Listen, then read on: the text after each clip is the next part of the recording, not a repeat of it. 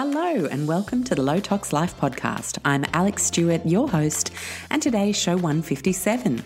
Today we discuss the science of tapping. Whether you're someone who's maybe seen people tapping and thought, I don't get it, looks a bit kooky, how could that possibly make a difference? Or you're a convert from way back. Either way, you'll find today super interesting. I've brought on Doctor Peta Stapleton, a wonderful doctor with over twenty-two years of clinical and health psychology experience.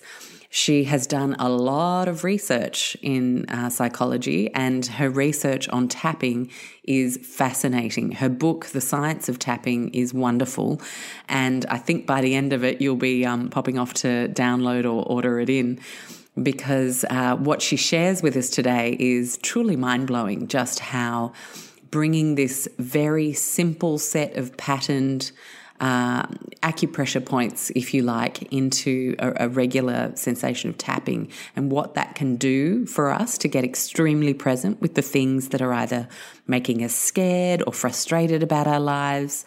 Uh, you know, by the end of the show, we were saying you got to tap it in to be able to tap it out, and uh, and I think everyone will be on the bandwagon.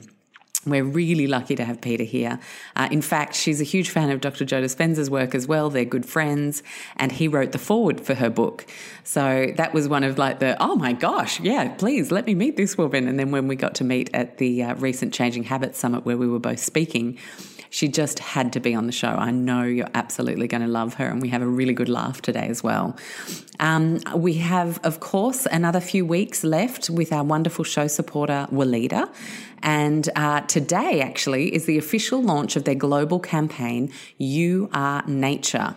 So we always talk about in the Low Tox Life how one of the big issues is we don't realize often that we are nature. We are an animal, and we've become so disconnected, um, not only to our animal instincts, but also to the natural world around us. And it's one of the reasons we struggle sometimes to comprehend and fight for Uh, big, big things that, you know, like climate justice. Sometimes we feel so disconnected, we feel like, what could I possibly do? But if we reconnect to nature in a meaningful way, we see there's so much we can do every day in every action we take, big or small. So here is what uh, Weleda is, um, has to say about this You Are Nature campaign. Uh, when you live connected with nature, it brings out your inner nature. Hello, just what I was talking about. Modern life is disconnecting us from the natural world more and more. Uh, I basically should have just read out their blurb first, right? You have good intentions to reconnect, but life is intense. You juggle, you rush. As a human being, you need nature to function because you are nature. You are part of nature, not separate from it. At Weleda, we understand this interconnection and know that only the right blend of the highest quality natural ingredients can give you and your skin what it truly needs. So Weleda is actually one of two leading beauty brands worldwide to be the first to obtain U E B T certification for sourcing with respect. Uh, and they, I mean, I couldn't say enough good things about them. You know, I love this brand. It's one of my absolute all-time faves. And I think what they have their company roots in nearly one hundred years ago now, in fact, ninety-eight years ago, when Rudolf Steiner co-founded Weleda, was an incredible link to nature. And they have never lost that. And I think it can be very Um, alluring as a business to chase profits over um, quality, chase profits over ethics, chase profits over, uh, gosh, you name it, the environment. And never once have they done that. They have always stuck to their principles, uh, rooted at the very heart of their brand from the day it began. So you couldn't be getting behind a more wonderful, honest and high integrity brand when you add some Weleda to your mix. Your special offer this month, Australians, is fifteen percent off and free shipping with orders seventy-nine ninety-five or more. So enjoy that little offer. And it, the only thing it doesn't work for is um, things that are already discounted or special packs that have already been put together. But everything else is fair game. And uh, you've heard a bucket load of times what my favourites are. Um, but I'll pop them in the show notes again, just in case you need a little bit of inspiration. Maybe you're just getting into leading a low tox life and you haven't come across too many product uh, options yet. Um, trust me, we are spoilt for choice these days. So enjoy that Weleda offer and enjoy this wonderful chat with Peta. And I might just say, because we actually do a tapping session and there's quite a visual component to this, we're going to edit tomorrow um, when the gorgeous Steph, who uh, is my whiz-bang video editing person, uh, we're going to edit tomorrow the section um, where Peta takes us through the tapping, and I will pop that in the show notes as well, so you can actually see Peta demonstrating it and follow along. Uh, if you haven't done any tapping before, that's going to be super helpful. So hang tight for that. Uh, follow the chat today, and then tomorrow, from tomorrow in the show notes, you'll be able to access the actual tapping regime visually so that it'll help you get started. Enjoy. Hello, Peta. How are you? I'm really well. Thanks, Alex. I'm so excited to have this chat about tapping. I've done one hundred fifty-six shows on the podcast so far, wow. and not once have we talked about tapping, yet it's such a go-to yes. for so many people. Or you've got the other bucket of people who see the little and they're like, ah, oh, crazy people, what's going on with that? So hopefully today's show can unite us all Great. in uh, in um, understanding better what tapping's all about if you haven't done it before sure. and how it can be such a great part of your toolkit. So I guess to start, I'd love to see what tapping um, – what it means to you, why, why you and why tapping, why the intrigue?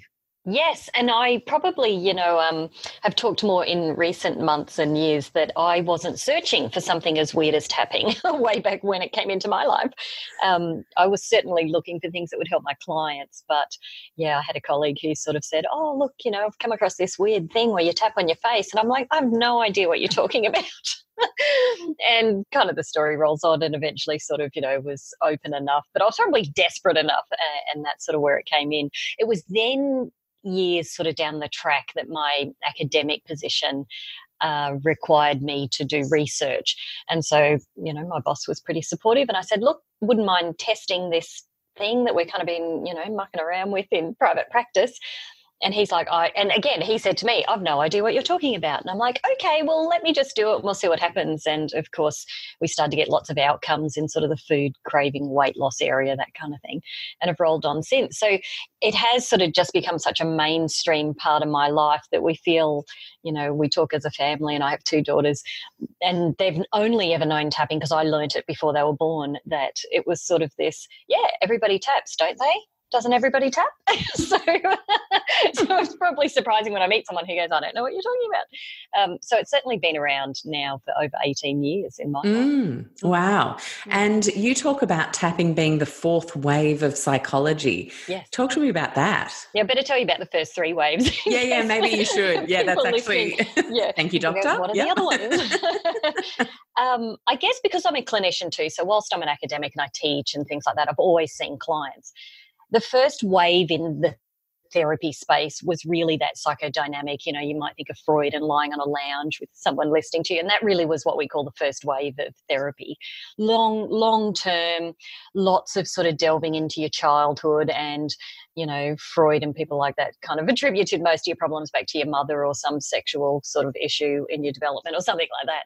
That kind of was around for a very long time, and it really wasn't until the sort of sixties and seventies that the second wave in therapy emerged, which was the behavioural kind of approaches, straight behaviour, you know, change change your behaviour and everything will change. So it kind of excluded looking at what your thoughts were or your feelings, but it was we- really where they were doing kind of testing on animals, like people might know of, you know, Pavlov, Ivan Pavlov, who noticed that when he brought his food into the dogs, the dogs salivated, and, you know, then they started to ring a bell, and then the bell ringing only would make, so they started to sort of go, oh, we can condition our dogs, and can we do that to humans?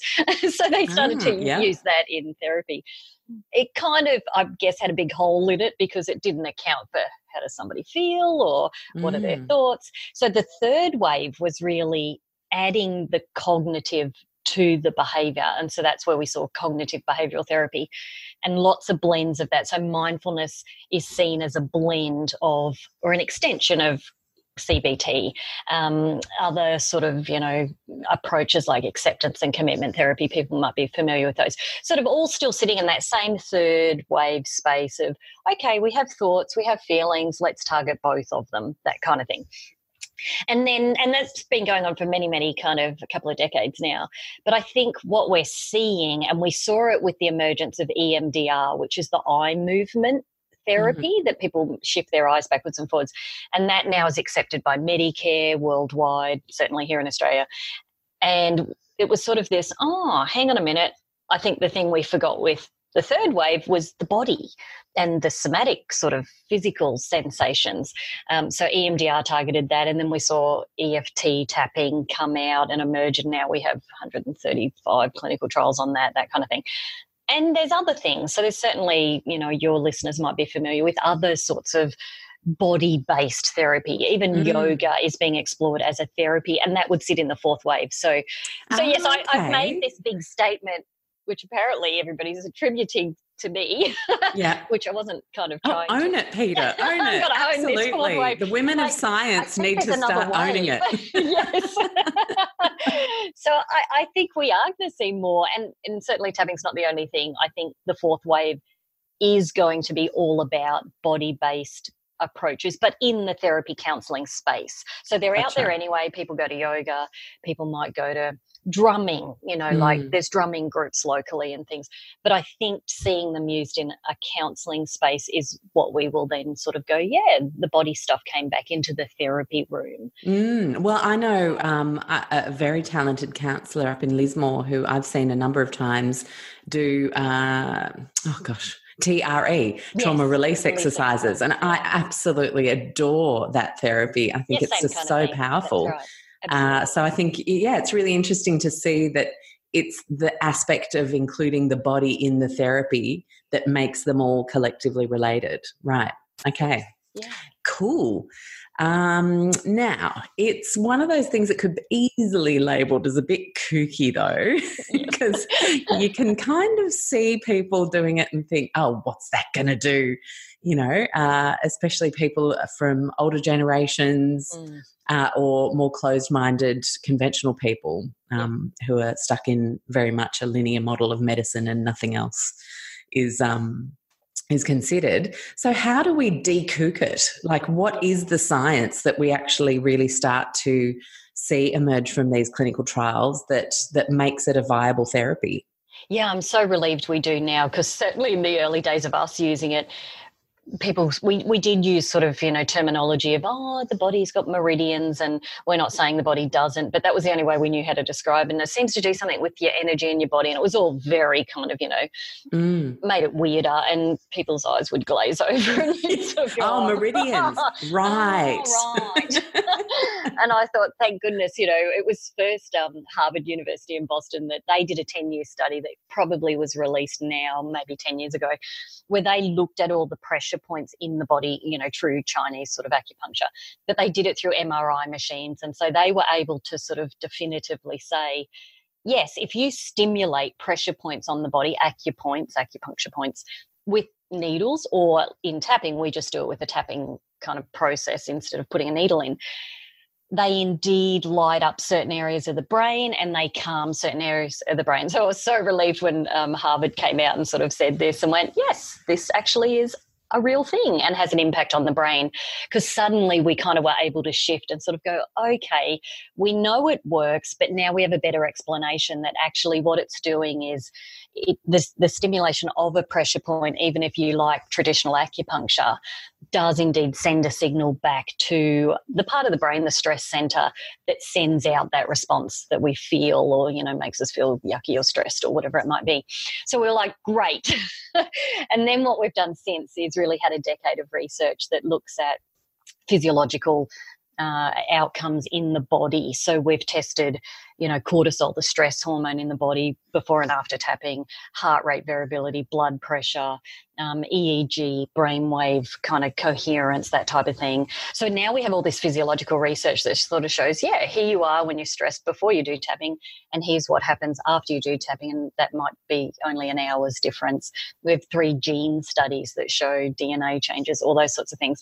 So we, we've come a long way from the old meridian language, and I think now it's much easier to sort of talk to a health professional or somebody that's really never heard of this and say, look, it's just a stress reduction tool. That's that's the only way to think about it. It is just something that works, like you might like to kind of go to yoga or go for a run and physically move and you feel better. It's something like that, that it's a physical thing we do to ourselves. And often people rub their temples if they have a headache or something like that, or they like a massage. Mm. So why do you feel better after a massage if it's not a hard kind of remedial massage? um, mm. Why do you feel better? Well, we actually have all these pressure points. So it still has all its foundations and roots in Chinese acupuncture and Eastern philosophies, but we know now much more about how this thing works. Mm, interesting. I um I thought I'd give uh, tapping a crack on some uh, on a particular thing that I was wor- wondering about the other day. Yeah. My acupuncturist slash physio had given me a point on my legs because I was getting shin splints after tennis, and quitting tennis is not an option for me. It's my right. absolute favorite thing. And so she put these two needles in um, towards the top of my shins and over out to the side. And it's called the um, walk three miles point in okay. Chinese. Okay. And I'm like, oh, cool. I really like that. And I thought, I wonder if before tennis and after tennis, I just tapped on that point mm. and really just focused on how much I love the game and how how fantastic it feels to be able to play the game and how grateful I am, just tapped away, whether I would get shin splints. And I did it on this Monday just gone because I thought, I'm seeing Peter this yes, week yes, on the podcast. I want to have some something, some random experiment to bring her. And I did it, and uh, and I didn't get shin splints on Monday night. And oh, we played wow. hard and we really ran around. So I was like, ooh, that's exciting. And I think, you know, any, even anyone listening out there that kind of goes, oh, I've never had a go at this, you've got nothing to lose by giving it a go. Like mm. your outcome was you didn't get shin splints. So why not give it a go, you know, once you learn how to do it? And it's really, it's it's simple. It's not a difficult, complex, and you can do it on your own. That's what we love so much about it. It's self-applied. So once someone learns it, you know, off you go, you know, go and have a go. Yeah. And, you know, get an outcome like that. That's fantastic. Yeah, that is so good. Um, can we backtrack just mm. to talking about research? And at one point there you were saying, you know, it's so nice that we can finally quantify. And it is always great when you can bring that evidence piece. Mm. Why do you think we're so resistant? Why do you think we have to prove something to the nth degree? Um, yeah. Why are we skeptical? Sometimes, yeah, exactly. We're so yeah. skeptical. I'm not. I'm a very open no. person. And if it works for n equals one, then power to you. I, I honestly yeah. think it's as simple as that. Yeah. But in the grand scheme of things, especially when there are no side effts, you know what I mean? It's not like we're yeah, no, having to clinically anything. trial a pharmaceutical or something. No. It's just tapping. Like, why would we not be excited, yeah. more excited about that? Yeah, it's interesting. I think some people do hold skepticism, or if they find that they're a skeptical person, they hold that as a positive thing. Mm. Uh, so sometimes they might be taught to sort of be discerning. Like shrewd-minded. Yeah, yeah, that's right. Yeah. And and it may well be a sign of intelligence for a lot of people. So mm. so that is something they want to hold on to. So certainly we we come across that, that people sort of don't want to maybe be open to something, or they actually just want someone of a higher authority to tell them it's okay, and then they'll accept it. So often um, our more elderly population still have that, that, you know, if a doctor tells them it's okay, that's a person of authority. And that's not so much in the younger generations coming mm. through. Um, it's I mean, when I, um, I've been researching environmental toxins for years and writing about them and cautioning people and interviewing scientists and professors, but it wasn't until I was on the A B C radio being interviewed that uh, certain uh, baby boomer members of my family went, oh, and you know, she was on the A B C last week.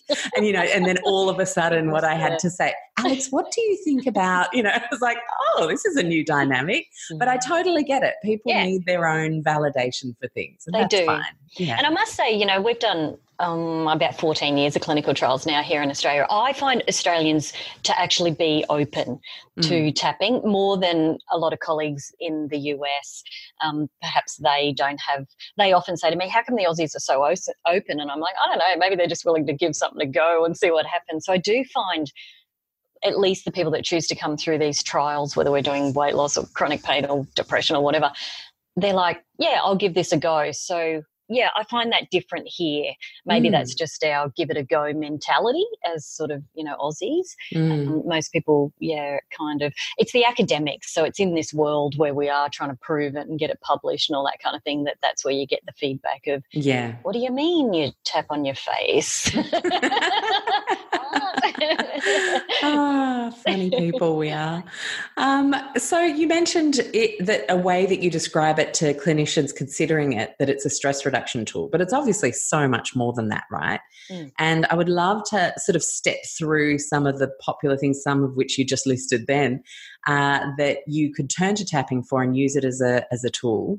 Um, can we start with phobias? Yes. Or or should we, or is tapping sort of, does it do the same thing for all? So we talk about the whole thing holistically, but like I'm thinking phobias, addictions, lifestyle changes, weight loss, anxiety, yeah. you know, all that all kind of those. Stuff. Mm.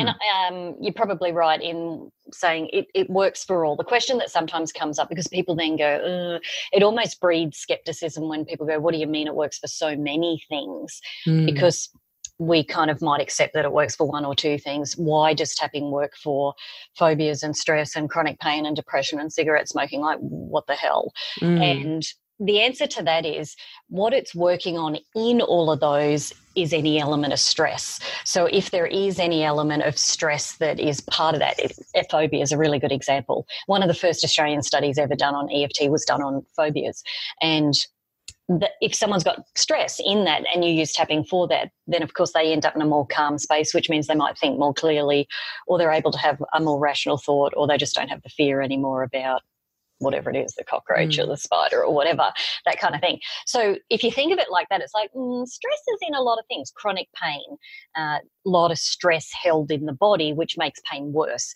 It's why it works on chronic pain, or, you know, elements of that, that kind of thing. So that's why it works for so many things. But we could talk, because literally there's there's so many different things that, you know, we have published trials on now that really do show you can actually, we say E F T stands for every feeling and thought, like give it a go on everything, mm. just to see, because if there's any element of stress in whatever's going on for you, then you can try tapping. Mm. And would you tap differently for the people who are new to this for the different things that you might be uh, working on? The points you tap on are the same. So mm-hmm. once you learn sort of the standard eight points, then we can walk through those. That we they're exactly the same. The only thing that changes are the words that you say. And so the words, and this is where it's counterintuitive to a lot of other approaches out there, particularly in maybe the positive psychology kind of movement, affirmations, try and think positively, change your mindset, that kind of thing. Because in tapping, we actually have to say our problem. So that's where it makes it, people go, what do you mean I have to say I feel scared of the cockroach or something? What do you mean I have to say that? And it's like, that's how tapping actually works. You have to engage the fear or the worry or the stress in the brain, but then tap. So you mm-hmm. almost have to bring it up at the same time you tap, because that's what makes it collapse.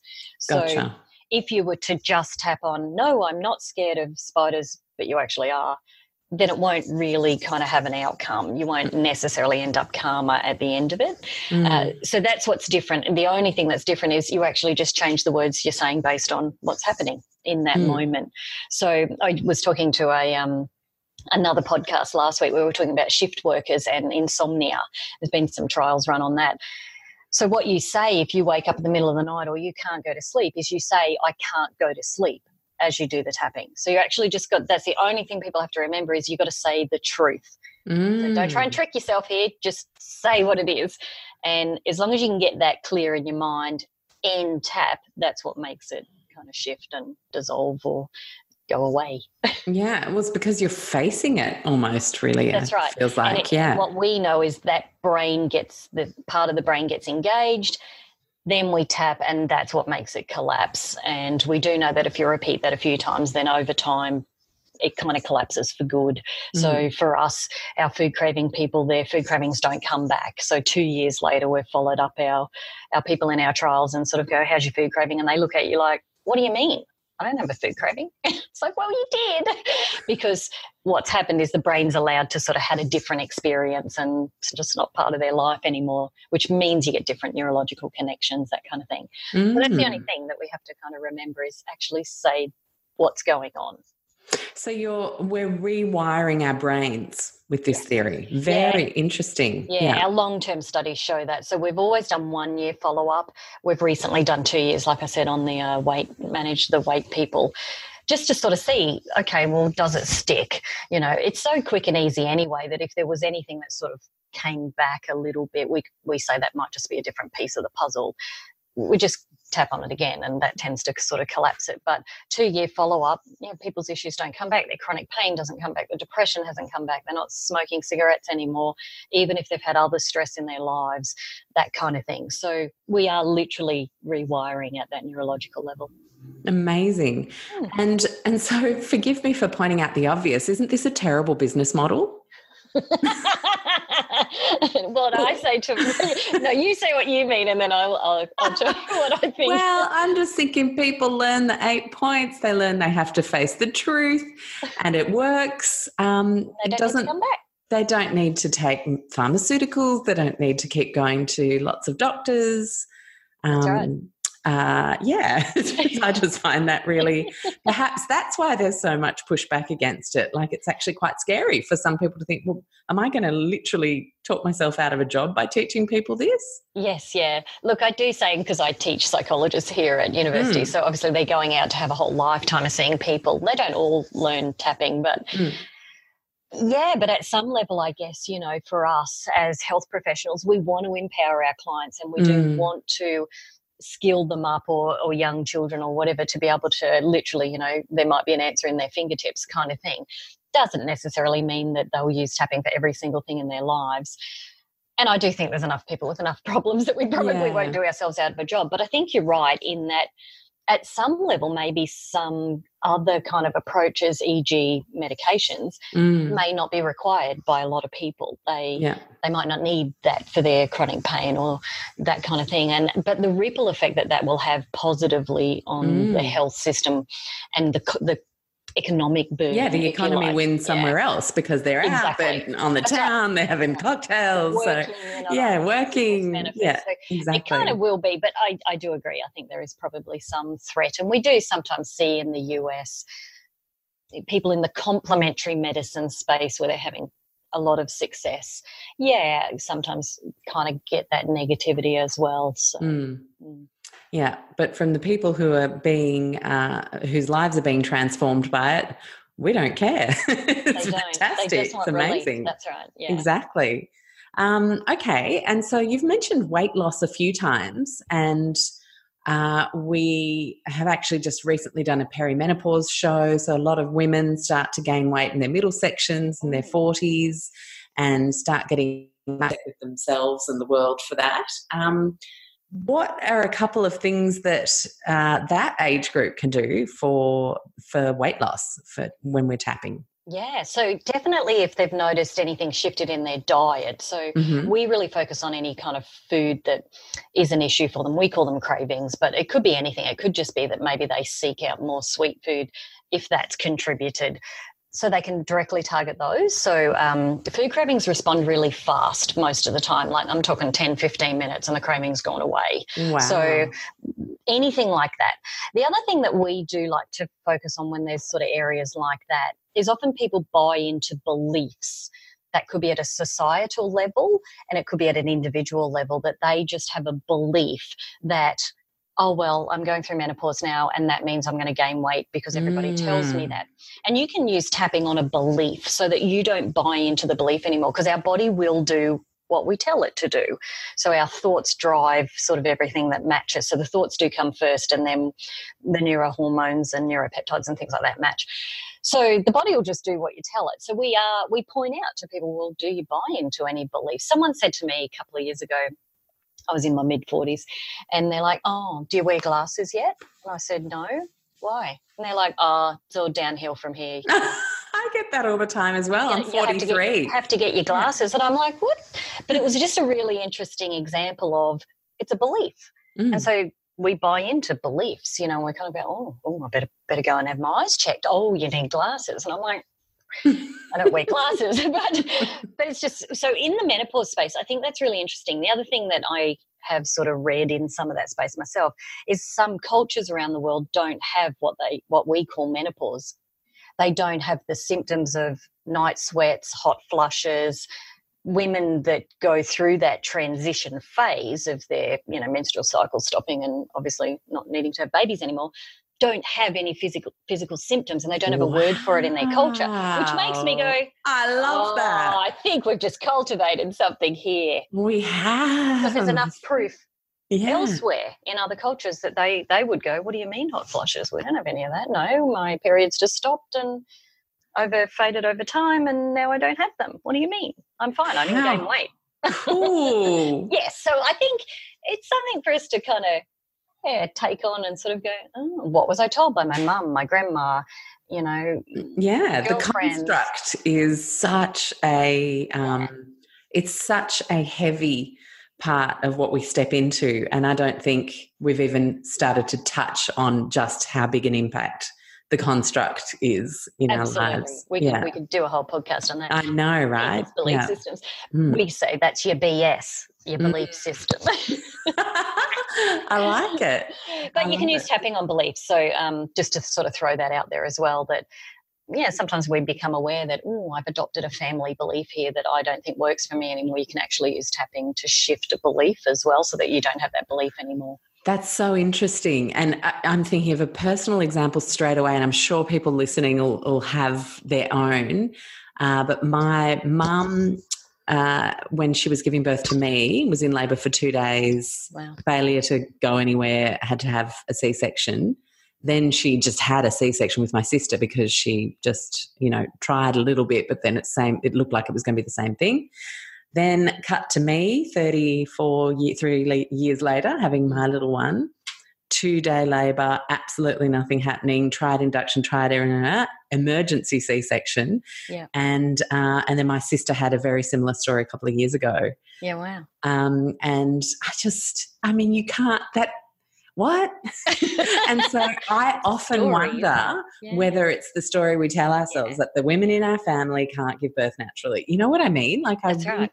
really am open to that being a psychological possibility. And, yeah, and so am I. And, and certainly we have lots of people in private therapy or comes up in groups when we run trials mm. where those beliefs do come out, or the family stories, and we say, well, does that work for you anymore? It might have in the beginning because it helps bond you, and, you know, we say we honour our parents so that we stay attached when we need it. But does it work for you now? And if they go, no, not really, I'd like to be open to a different belief. Okay, mm. well, let's use tapping on that and see what happens. Worst yeah. case, you keep the belief, but you're already there now. So, you know, nothing yeah, changes. Exactly. But often what happens is as they tap on the belief, again, just saying the truth, they'll have different thoughts that come to mind as other possibilities. And it's kind of like, oh, yeah, okay, well, maybe that's that's better for me, that kind of mm. thing. And so you've mentioned the eight points. Can we go through them? Yes, absolutely. So when we first start, there's actually nine. When we first start, there's a point here on the side of the hand where we just tap with two fingers, nothing. It doesn't feel like anything. But that is the point that we tap when we start to sort of say our words, just to, and if we're working with someone, we might be sort of leading them to see if the words are right. And it's always something like, even though I have this feeling, uh, I accept I have this feeling. So it's just about accepting this is what's currently going on for me. Mm. That's as simple as it has to be. So we just tap on that one. Then what we do is just take a word or two, a key phrase, and say that as we tap through the other eight points. So the first one is the start of the eyebrow there. So we just tap, again, two fingers. And all we would say is the word or two to keep us sort of engaged and present so that you're not floating off with the fairies. Um, so let's just and, see. If, yeah, give me. Yeah, yeah, yeah. No, right. You were actually just about to do what I was going to ask you to do. Pick an example. Yeah. yeah. So j- just say we just said anger, that you mm-hmm. just felt angry about something. So we just say, I feel angry. And that's all we would say. And then the next one would be the side of the eye, just sort of where it dips in there a bit, where you might rub your temple. Yep. And we just say the same thing. I feel angry. The next one's under the eye, so on the bone. Oh, yep. This anger. So it's the same thing. We're just reminding ourselves, but that engages part of the brain. Next one's under the nose. So this anger, same thing. You could say who you feel angry at. Next one is the crease of the chin there. So just um, this anger. Now, the next one, if you come to the end of your collarbone, you can't see mine, but come down about an inch from that, the knob, knobby bits in the middle. So just on one side there. Sometimes people tap on both of them. Again, you just tap there. This people anger. Are getting side of, sound effects today. I know they are. The next one's um, directly under the arm. So mm-hmm. if you were wearing a bra as a woman, it would be the top bra strap. Mm-hmm. Otherwise, if you really wanted to, it's four fingers from your armpit down. So that's about kind of where that point is. Again, anger. And then the last one is the dead center of your head. So I know we've both got headphones on, but dead center there. And again, same thing, this anger. So yeah, they're the eight points. Stress point in acupuncture. Yeah, it's My, the meeting of yeah, quite yeah. a few points. So it's um, mm. they call that the the meeting. It's like of the happy movement. Crown or something. Yeah, and yeah, yeah, yeah, yeah. It's often talked about in chakras mm. too. So we would say, okay, take a deep breath. Okay. What we didn't do is we normally give it a rating out of ten. So that just tells you internally what might be shifting. So it's just your subjective sort of guess. So if it was an eight, we would then say, okay, well, how do you feel now? Neither of us have anger, but if we were, we would like, okay, well, maybe I feel like it's a six. It's just a guess, whatever it mm. is. If it's not a zero or a one down low, you just come back and you just do it again. So obviously it only takes about twenty-five seconds to kind of mm. go through. So you do a little bit of a circuit, a few seconds on each point. Yeah. A couple of, couple of rounds until you either sort of go, yeah, I feel much calmer, or if I had to give it a number, look, it's dropped down to a zero or a one, something like that, or I've just had a shift and I feel I feel fine now. I've, I've been able to let it go. Like we hear people sort of just try and let it go. Most of the time people don't know how to let something go, but tapping is a way of doing that. So it doesn't take very long. We can obviously use it in complex ways and for childhood memories and things like that. But in the moment, it's such a brilliant stress reduction tool because you can bolt off to the toilet and sit in the car or whatever and do a couple of rounds and go, I, I feel good now. I feel fine. And it hasn't ta- it's taken less than five minutes, that type of thing. That's so wonderful. And it makes me think of a past psychologist that I've had on the show, Doctor Joan Rosenberg, who's divine, the American uh, psychologist. And she talks about the feelings of discomfort and uh, how they're around ninety seconds. And if you can just stay with that feeling. So I almost feel like we then bring the tapping in. Yeah. And that's actually helping us stay present to that uncomfortable feeling yeah. and move through it, right? It's, and it's very mindful. So mm. sometimes, not often, but every now and again somebody will sort of say, oh, are you just distracting yourself? Mm. Is it just a distraction tool? And it's like, well, it's not actually distraction because you have to be present. Mm. So if you walk around distracted, nothing happens. But you're actually being quite mindful and present and saying, I have this anger, like Joan's saying, I'm I'm. being aware of it, but I'm actually actively doing something that will help shift it. If if you can't kind of surf the urge, you know, surf that sort of, because some people can't, they can't mm. tolerate any distressed feeling. Yeah, this feels like a nice way to be um, almost protected while you're in that feeling because yeah. you're doing something. Well, it's like a soothing yeah. technique for whatever it is that's going yeah. on. And um, as long as you keep tapping, you come out the other end. It's really interesting because I've interviewed so many people now, and I've um, I've also done a lot of Joe Dispenza's work, mm. and uh, you know, the idea that we achieve better brain coherence when we um, like dive into what he calls the generous present moment, and really being present is where the magic happens. And you can pick a therapy, any therapy, any of these incredible Um, things that we now know work, and just blend them all into your smoothie yeah. of neuroscience yep. and experiments for yourself. And um, yeah, that's right. I think the yeah. more you have available to you that all get the same outcome, like Joe's a close friend, so we often talk, and he's done tapping as well, and I mm. do his meditations, and we do all oh, his Can I ask what your favourite one is? Yes, you can. It used to be Blessings of the Energy Centres. It's a goodie. There's quite a few of those. Yeah, yeah. Um, and I did his advanced workshop because we analyse all his E E G scans here. Oh, cool. So do, do his research arm. Um, but I quite like tuning your potential. So there's one called Tuning Your Potential. Mm. Um, really quite like that. And I love the placebo one. So mm. that, that sort of, yeah, coupled there. Because I know him so well now, it's kind of weird for me to listen to his voice. But yeah, it would be. Once it's a friend, it's like, oops, bugger off, Joe. I actually want to do my own meditation. Lovely. He's just lovely. But we talk about all of these tools get you to the same place. Yes. It's just lovely to have quite a variety in case. And I do too. Like, I have a lot more outside of tapping. I just research this one because some days you might go, I don't feel like tapping, but I have something else. I could put on a, a Joe Dispenza, or mm. I could put on a hypnosis, or I could do a timeline therapy, or go to yoga or something. That they'll all get you to the same place. And I think the more we have available to us, the better we are when we do have days where you don't have the energy mm. or you don't have the time. Like, you just, my life's more about not having the time yeah. to kind of sit and meditate for a whole nine An hour. Minutes. Yeah, yeah, exactly. Yeah, that kind exactly. of thing. But I can tap in the car. yeah, yeah, the traffic light tap. Yes. Yeah. yeah, I don't worry about what people think anymore. What's that woman doing? You're not allowed to eat anymore, but no one said you weren't allowed to tap in your car, so there you go. Um, and can you give me, uh, just have a little think about any anecdotes, a person or two who jumps out, obviously anonymous, where there was incredible transformation in the trials, uh, just people who had been hung up on a particular thing or something that had been really, really holding them back? Yeah, I've got a couple, and I'll tell you about one of them. My daughter, because it just, something happened recently and I had to remind her she'd done tapping. So I'll start with her. So last year I needed to film a real session as part of um, a, an online program. So I was contributing because we've done a lot of school kid trials. So I'd said to my eleven-year-old, oh, will you be quite quite the actor? And I'm like, will you be in this video with me? Look, the only people that will see this video are that pay for this online course. And I said, have you got anything that's worrying you? She goes, I don't have anything. Anyway, big sister yells out, you've got your piano exam coming up and she's stressing out about it. And she went, oh, yes, okay. I said, how about we tap on that? So I've got this video of Elise and I, and she's tapping, and really she just kept talking about the physical feeling. So that's all I'm tapping on with her.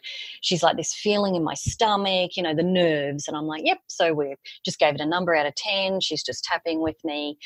And anyway, it was getting less. And then she started to talk about, well, what if the teacher who's doing the examination is mean? Oh, okay. So we tapped on, well, what if she is that? How's that make you feel? Blah, blah, blah. Anyway, the whole thing only goes for fifteen minutes. And I turned the recording off, and she then says, oh, wow, that really worked. And I'm like, what do you mean? You're like my child, you know. Damn straight it worked. So anyway, she goes on, turn it off. She goes on to do the exam, and I asked her afterwards, and she went to she went on to get ninety percent or something like that for her piano exam. But I said, oh, how'd you feel when you walked in? And she said, look, I was a, I had a little bit of nerves that came up in my stomach when I first walked in, but the lady was really nice and put me at ease, and so I was fine. And I'm like, great. Now, the reason why I mention it now is about a week ago, so she always does these exams in October, so she's got another one coming up. About a week ago, she starts to talk about her piano exam, and she goes, oh, last year was really great. I wasn't even nervous about it, and, you know, it was such a great experience. And I looked at her and I said, but you were?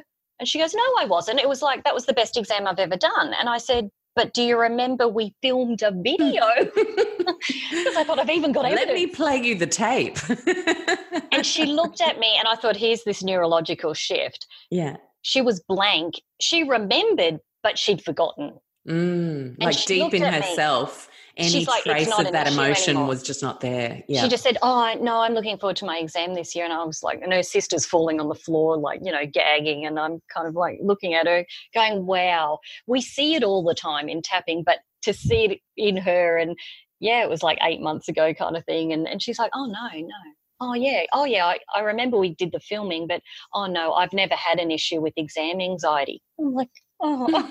But, I mean, what a beautiful outcome. That, That's the perfect well, illustration of the point. We'll see what literally, like, because, I mean, if you think about Joe's work, and I did the advanced retreat as well, so it's just an incredible experience um, where you are literally rewiring things. So you are not that person who gets nervous about the piano exams anymore. You're not. you can't connect to that feeling because it's simply not you. Yeah. Um, so I'll I just think that's fantastic. Yeah, yeah, yeah, please. Yeah. These so are always juicy. That. Yeah, it's good. It's good stories, lots of stories. We, the federal pain program here, which is um, on the Gold Coast, includes tapping, mm-hmm. which is fantastic. So in there, it's a twelve-month persistent pain program. Obviously, they give lots and lots of things like physiotherapy or whatever, but they include tapping. So we'd gone along to a section of this and we ran it as a clinical trial, so we just collected all their data. But it was just another profound moment that we taught them all tapping. They did it all as a group, but then they split off into little groups uh, to do their own personal individual work on wherever their pain had come from. And this gentleman comes up to me at the end of the day and he was beaming. And I'm like, and he's like, I've got to tell you what happened. And I'm like, oh, okay. And he said, my story was I had a workplace accident, and this was like ten years earlier. And he said, so he was in his fifties, don't know what it was. And he said, I'd had the chronic pain ever since, been on, uh, I guess, disability or insurance or whatever, and he'd never gone back to work. Chronic pain had never changed with any kind of intervention. And so he'd been tapping on the workplace accident in within the clinical trial that day. And he said, and the light bulb went off. And he realised that the chronic pain, he didn't like the job. So even though he'd had a true accident, he hated his job and he didn't want to go back. And he made the connection, which I thought was so brilliant rather than us pointing it out, that the chronic pain and staying on, you know, disability or whatever allowed him not to have to go back into that work. And he said in a month's time, he turned whatever age, and he said, and I go on to the pension and I never have to go back to work because that, my working career is over. And he goes, and the chronic pain has just all left me, and it's never enough because I don't need it anymore. It was serving a purpose psychologically. Ah. And what I thought was so lovely was he made the connection, not we often make those connections as therapists, but we are careful when you point them out because people might not be ready. Mm. And he got it by tapping that day, and he just said, I don't need this pain anymore. It was there for a reason. I now know what it was, but I can live the rest of my life out without my pain. And we're like, wow. And wow, so, so good. Finished the program, didn't need to go back, and from everything I've heard through feedback, um, his pain never came back. I think it was back pain to do with the injury or whatever it was. And it, he, he didn't need it anymore because it was all about the workplace more so for him, and pain was allowed to go away. Yeah, I mean, wow. He might have liked to have done it five years ago because he might have had a very different sort of, you know, working career, but that's just where he was at. Mm. Yeah. Wow, that's such a cool story, and it's such an illustration that we often uh, create a construct that helps protect us from something we're not prepared to admit. Yes, that's right. Mm. And it's more legitimate often to have something physical or something that's, you know, accepted emotionally or whatever by everybody around you than society included. So often pain, chronic pain can actually serve that purpose for a lot of people. Mm, interesting. I'm now thinking another personal example. I'm sure people out there are as well, but after the advanced retreat with Joe, uh, obviously there's the thing called the Dispenza flu, where because you've rewired yourself, often things can become a bit chaotic around you. And I got five mini snapshots of random illnesses over five days. It was completely bizarre. Like tonsillitis one day, then was gone. Then I got sinusitis one day, then it was gone. Then like just a random thing. And then at the end, I had crippling knee pain for two months. Oh, wow. And I was like, what is this knee pain? And, you know, it was so bad. At one point I, you know, got my rheumatoid factors checked. I got it because I was like, this is crazy. I just want to do a rule out so my head doesn't take over and start catastrophizing, because that was why I started doing Joe's work in the first place after a chronic illness experience. Yeah. Um, and, uh, and, uh, lo and behold, I just started really feeling angry about the pain, really sitting with it and making all my meditations about owning it and being there with it, yeah. And then started rewiring for a future where I just don't have that pain. Wow. And, uh, and uh, you know, brought a bit of tapping in, did a bit of Joe's magic, because I think these are all just such incredible tools, and I really like what you how you framed it, where once you have the literacy of all the different tools, you can pick and choose what you bring in and what That's works right. for you for that yeah. particular experience. And I'm proud to say that I just get on up out of a chair and I'll walk across that room. Wow. Um, all good.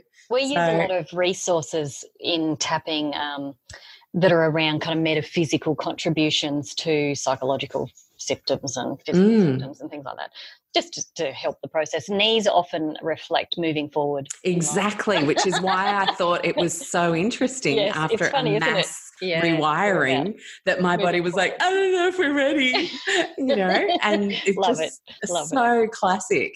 Yeah. Um, you know, Absolutely. I just think when we can actually analyse ourselves really openly, we can go, ah, moving forward. And the forward. Body's isn't such it? A barometer, yeah. isn't it? Which it is, is why I keep talking about this fourth wave, and I'm like, this stuff's been around for hundreds of years. Other philosophies, you know, they all look to the body as the barometer or the expression of what else was going on. But I think we've only just started to return back to it. So, mm. so do you think those first couple of waves of psychology were kind of symptomatic of this general desire in the early twentieth century to compartmentalise different body areas and parts into specialisations, and the mind got separated out? Yeah, it did. It did in medicine. So, mm-hmm. and I think psychology took, all that type of approach took ages to bring it back. That medicine definitely excluded it out, and they just went the body sort of, you know, at that level, and particularly to treat it like that. We then tried to see sort of different philosophers bring the mind back, because it was always seen that your philosophers like Plato or Descartes or whatever, they treated the mind, but there was this real disconnect. Mm. Um, and I think even today, though, that we still, from a psychological therapy point of view, haven't integrated that well. And and I say about everything, not everything's a one-size-fits-all. So even, you know, there's eight hundred clinical trials being run on cognitive behavioural therapy for a range of things. There is evidence there that that thing works, but it doesn't work for everybody. So just to sort of say, and it's the same, tapping has all these trials too now, but look, we just need, to me, my approach is we just need enough things with enough evidence that people will feel confident to give something a go, but not to say that, no, that's the gold standard and that's the only one that people should use. Mm. Like, no, there's other things. Yeah, there are no silver bullets. Yeah, that's yeah. right, exactly. Interesting. Okay. And so we've talked about when we're tapping, staying really present with the anger or can't lose weight or whatever, the you know, don't have any money, whatever it might be. Mm. So how do we build self-worth and self-care practices through tapping? Mm. Like, you know, if everything's kind of okay, is there a bit of a maintenance and level up scenario with tapping where we can sort of start working on um Uh, sort of construct the construct of a new yeah. future thinking? Yes, and you can absolutely use it for future planning and goal setting. It's one of mm-hmm. my most favourite ways now, because once you've kind of tapped on everything in your childhood and cleaned all that up, you know, there's not a great deal there anymore. You, you you turn to the other sort of side and, and sort of go, okay, well, all right, if the if there were no limits, what would I like as a goal or something to come true or, or whatever. And part of tapping is to actually work out what are your internal, so say you do write, you know, we say the B A G, you know, the big audacious goal, um, you know, what's your B A G? And then work out, well, why haven't you achieved that already? What are your kind of built-in maybe limiting thoughts or beliefs? Or so it's more of a fun way to kind of do it, because that's what you tap on, is to clear those out. And what happens is when you don't have those limitations or little, we say it's the little voice inside your head, you know, you like your little itty bitty shitty committee that's in there, kind of, you know. Oh, we all know that committee. We all have one of them. Well, we listen to the committee and then we write them all down and then we tap on all of them, wherever yeah. that comes from. But then what happens is the goal is free to sort of manifest or present itself, or for you, if that's the right goal, it'll come true, kind of thing. Mm-hmm. And we have loads and loads. It's a sort of much more fun way to sort of go, yeah, okay, now I'm going to use tapping to support that aspect of me, or to do positive tapping. So if you are feeling fantastic, you're feeling healthy, you can tap on feeling more of that, mm. even if you're, so there's your self-esteem sort of stuff. You know, I, I am, I don't know, let's say um, I'm capable and competent. I'm so capable and competent, and tap, because you already believe it. Mm. So just remember, we're not doing a Band-Aid. So if you already are in that state and you want to support that more, tap with positive words. Mm. Um, we also so could that be, you, sorry, I'll just um, stay with that for a sec. Yeah. Could that be useful if you generally feel like you're a bit of a down and out luck kind of person, but something really great happens and you want to build on it? In that moment when that great thing has happened, you had a, a promotion, or you got a little pay increase, or you had a day where you didn't feel knee pain, for example, yeah, yeah. Um, you then tap on the awesomeness of that. Yeah, and gratitude or anything mm. like that. I'd say do both. So mm-hmm. if generally that doesn't happen to you all the time, but in that moment it's fantastic, really, yeah, bring up that great feeling and tap tap it in kind of thing. Yeah. But if the, sometimes the rest of your life isn't, I'd still tap on that to kind of reduce that so that the awesomeness becomes more your normal, mm. that normally most things work out for you all the time. So yeah. tap on anything that might be in the background parallel, and you can do all of this at the same time. You don't have to kind of only wait till all that's finished before you tap on the positive. It's like, nah, you can do as many tapping things as you different as you like. We do say try and keep a, a bit of a record, a journal, because it is how you can go back and see what's changed. And we, otherwise you get the Elise effect where you forget. And you're like, oh, no, that doesn't bother me anymore. But you think it wasn't a problem. But keeping a journal of it or a diary or something like that will show you how far you come. And I think that's really nice validation for tapping itself, but for you as a person. So it's one thing I didn't do, that I didn't keep a record over fifteen years of tapping. And I, I, I look back now and, and do know I was different. But it's not till you meet someone from your old past and they're like, what happened to you? Like, you used to be this quiet introvert. I'm like, I'm still an introvert. And they're like, no. And I go, yeah. You are not. Because I wasn't like that. Mm. I was nervous and shy and quiet and anxious. And, yeah, and tapping was sort of the antidote to that. But, yeah, keep a diary, everybody. Keep, write it down so that, you know, you can be working on different areas of your life, including positive and self it is a self-care technique. You know, we're mm. like, tap every day you brush your teeth. Most people brush their teeth every morning. Just tap. Tap as well. Tap on something. Bring it in there. It's just an association. Um, I like tap it in as a little phrase. I think I feel like you need. I feel like you need a bit of a T-shirt. Tap it in, folks. Tap it in. Quote. um, so, uh, in terms of uh, the experiment, then that you might like to set for us for this week, I think it should accompany a journal, don't you think? And we'll do this in yes. the Low Tox Club. So we'll That'd be great. Start a thread where everybody can share what they're experimenting on if they feel comfortable, but otherwise. Yep. Just keep it private. Yeah. And so let's so design something for us that looks like a little seven week experiment. That's so not seven weeks, sorry, seven day seven experiment. Mm. Oh, like seven mm. weeks. Oh, that's like a clinical program. I was just about to say, no, no, no, no. It's all good. Well, just to keep it kind of, and just to give people the first experience of tapping, I'd say look back over the last couple of weeks. And what is one thing, maybe something that still annoys you from the last couple of weeks that just hasn't really gone away? Doesn't have to be like the worst thing ever, but just something, you know, we dwell a little bit and we mm. kind of, you know, well, sometimes we have conversations, if only I'd have said this, you know, we have these mm. whole scenarios. Just pick something from the last couple of weeks that you feel like you haven't really let go of and apply tapping to that. So when you think about it now, you're thinking about it happening back then, but it's like you've still got the same feelings. That's why it still bothers you. I'd say use the next couple of days to tap through the feelings that perhaps you didn't acknowledge. And it might be I was angry or I was annoyed or I was something that just still is bothering you from the last couple of weeks. Could be anything, work, home. I don't know, some guy cut me off this morning. He didn't see me driving and I had to slam my brakes on. Mm. I know he didn't see me, like he just, you know, I've got a dark car and whatever, and I was able to let that go. But if I was still thinking about that in five days' time, mm. then I'd probably do some tapping on it. Kind yeah. of, why, why am I still thinking about why it? Why am I holding on to that? Why yeah. am I holding on? So pick one of those mm. in the next and just give it a number out of ten. How do you feel? And if there's more than one feeling, just do one at a time. Okay. So if it's like one at a time per circuit, and then you can yes. do the circuit again straight away with the second feeling of that thing? No, tap on the one feeling until it's a low number. Gotcha. And then mm-hmm. switch to the next one and give it its own number and, and do that separately. Again, the whole thing won't take you hours and days and days.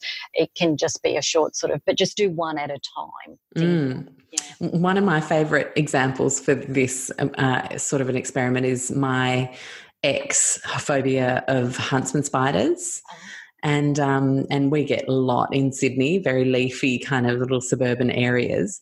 And uh, I used tapping and, and thinking about how big the spider looked. And so I was like, this spider is enormous. This spider is huge. This spider is so massive. And like I so I did that. And then I like got to a point where this spider is so much smaller than me. You know, like I yeah. just started to realize that it was tiny and it's yeah. terrified of me, not You're the other way around. It's compared yeah. to the spider. That's right. But yeah. that shift happened after you got rid of the... Exactly. Which is um, nice. Yeah. yeah. So it, nothing's too trivial to throw at this um, this fabulous little therapy. I think yeah. it's, um, yeah, it's so cool. Yeah. So you've obviously got a fantastic book, and Doctor Joe wrote the foreword, right? He did. Doctor It's all Doctor Joe's fault, really. Did he dare you to write the book? So he was here for a conference. We mm. asked him out to speak at one of our events, and lo and behold, he said yes. We didn't even know him at that point. And I did say to him in months that went by, why'd you say yes to come out? He's like, I don't know, something just made me. I'm like, oh, well, it was meant to be, whatever. Anyway, so we were together on the Sunday, but we weren't required at the conference. So we were just having a coffee, kind of get get to know each other.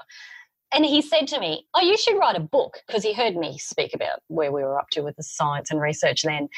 And I'm like, what do you mean I should write a book? Like, I have written a couple other books over the years, self-help, timeline therapy, N L P sort of based stuff. And I'm like, I don't have time to write a book. I'm running trials and I'm like doing this, and I've just agreed to do all your E E G analysis. Like, I'm like, and he's mm. like, no, no. When I get back to, this is quite a good story, when I get back to America, I'm going to talk to Reed Tracy, the C E O of Hay House, and you should write a book. And I just laughed. I went, good one, Joe.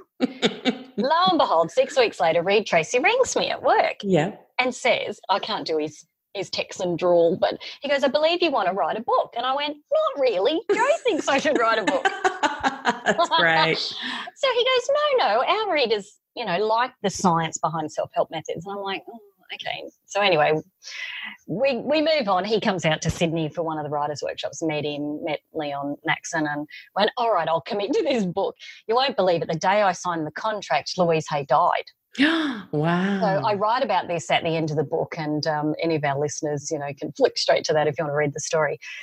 And I never thought I'd probably meet her, but I had this moment of, because I Louise had been in my life, like through books and things like that, for a couple of decades, and that was unusual for a psychology student to be reading that kind of thing. It was just part of my world. And um, so I kind of was driving somewhere. I had to do an errand, and I just heard she died, and I'd signed the contract that morning for Hay House for this book. Mm. And I just sort of did an internal, I guess, prayer to her and just sort of said, look, I'm joining your family here. I didn't think I'd meet you. And it was just sort of this internal sort of, I don't know, conversation I had maybe with whatever, wherever she was, and just sort of said, maybe it's just send me a sign that this is the right thing. Because I, I did have a certain apprehension around writing this book, because there are quite a few big, important E F T researchers in the world, and I wasn't convinced I was the best person to write the book. So that was my apprehension, which I did do tapping on. So mm, I was going to say, a bit of comparisonitis there. Oh, I yeah. had like inferior imposter syndrome, like you wouldn't yeah. believe. Anyway, but I had tapping, so that came down in the months that followed. Anyway, I got out of my car, and I'd just gone from home to the car to wherever I was going, and I looked down and I had a six-inch white feather on my shoe. And I went, hello, sign. Hello, where did this come from? Because there ain't no birds around my house. Like I was like, yeah. I was like, okay, all right, I'm going to write this book. And then I, I did use tapping, because I did have some... Yeah, I'm human, you know, I, I, I worried about how this was going to go. Anyway, I worked with a colleague, and um, we kind of got through all of that. So I said to Joe, all right, well, you made me write this book, and in the midst of doing everything else in my life, you have to write the foreword. He goes, sure. That's so his, awesome. His foreword's really lovely, because he wrote it on a flight, because he obviously flies a lot to do his trainings. But he do, he did tapping during the reading of the book, and he writes about it in the foreword, and he writes what he was tapping on. So it's really cool to kind of read his story mm. and experience of tapping, writing the foreword, because I made him for my book, basically. I love it. And Joe always talks about the freaky looks that flight attendants and fellow passengers give him for the various things he does in his flight. So why not just add tapping to that? So I'll, I'll just, um, my postscript is, every January I sit down and I just sort of loosely write some intentions for the year ahead. I write them about family holidays. Um, not, I don't call them goals. They're just intentions, things I would like to have happen. I don't always tap on them. I just sort of sit and get quiet and just sort of go. It might be about the public, my my um, clinical trials I'm running, or the journals I want to publish. You know, you know, like I said, holidays, health, how many half marathons do I run, want to run, that kind of thing. Mm-hmm. Anyway, for whatever reason, I was flicking back. I'd written I'd written the book for six months and it was due in, so this is the January, it was due in the March to back to Hay House for editing.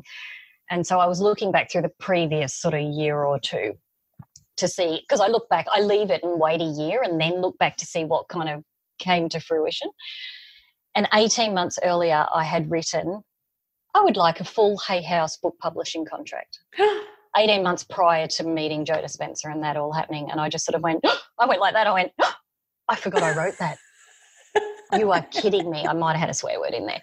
And I but isn't thought, that fascinating that you, you just me? buried it quick smart because yeah, you were I like, who the hell are you to write a book? Put that away. Right. Oh, that, it was always a childhood dream to sort yeah, of you know, yeah. be an author or whatever, and just sort of had written that loosely down eighteen months before I met Joe, and then everything fell into place and I thought, oh, what else have I written down?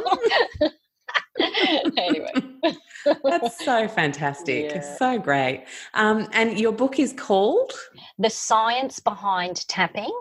Byline is a proven stress um, management technique for body, mind and body. And we so can find it everywhere? It is everywhere. So obviously locally um, bookstores have the hard physical copy, you know, your Demics, your Q B Ds, that kind of thing. Mm-hmm. Um, obviously if you wanted it delivered, you could go Book Depository, Amazon, whatever.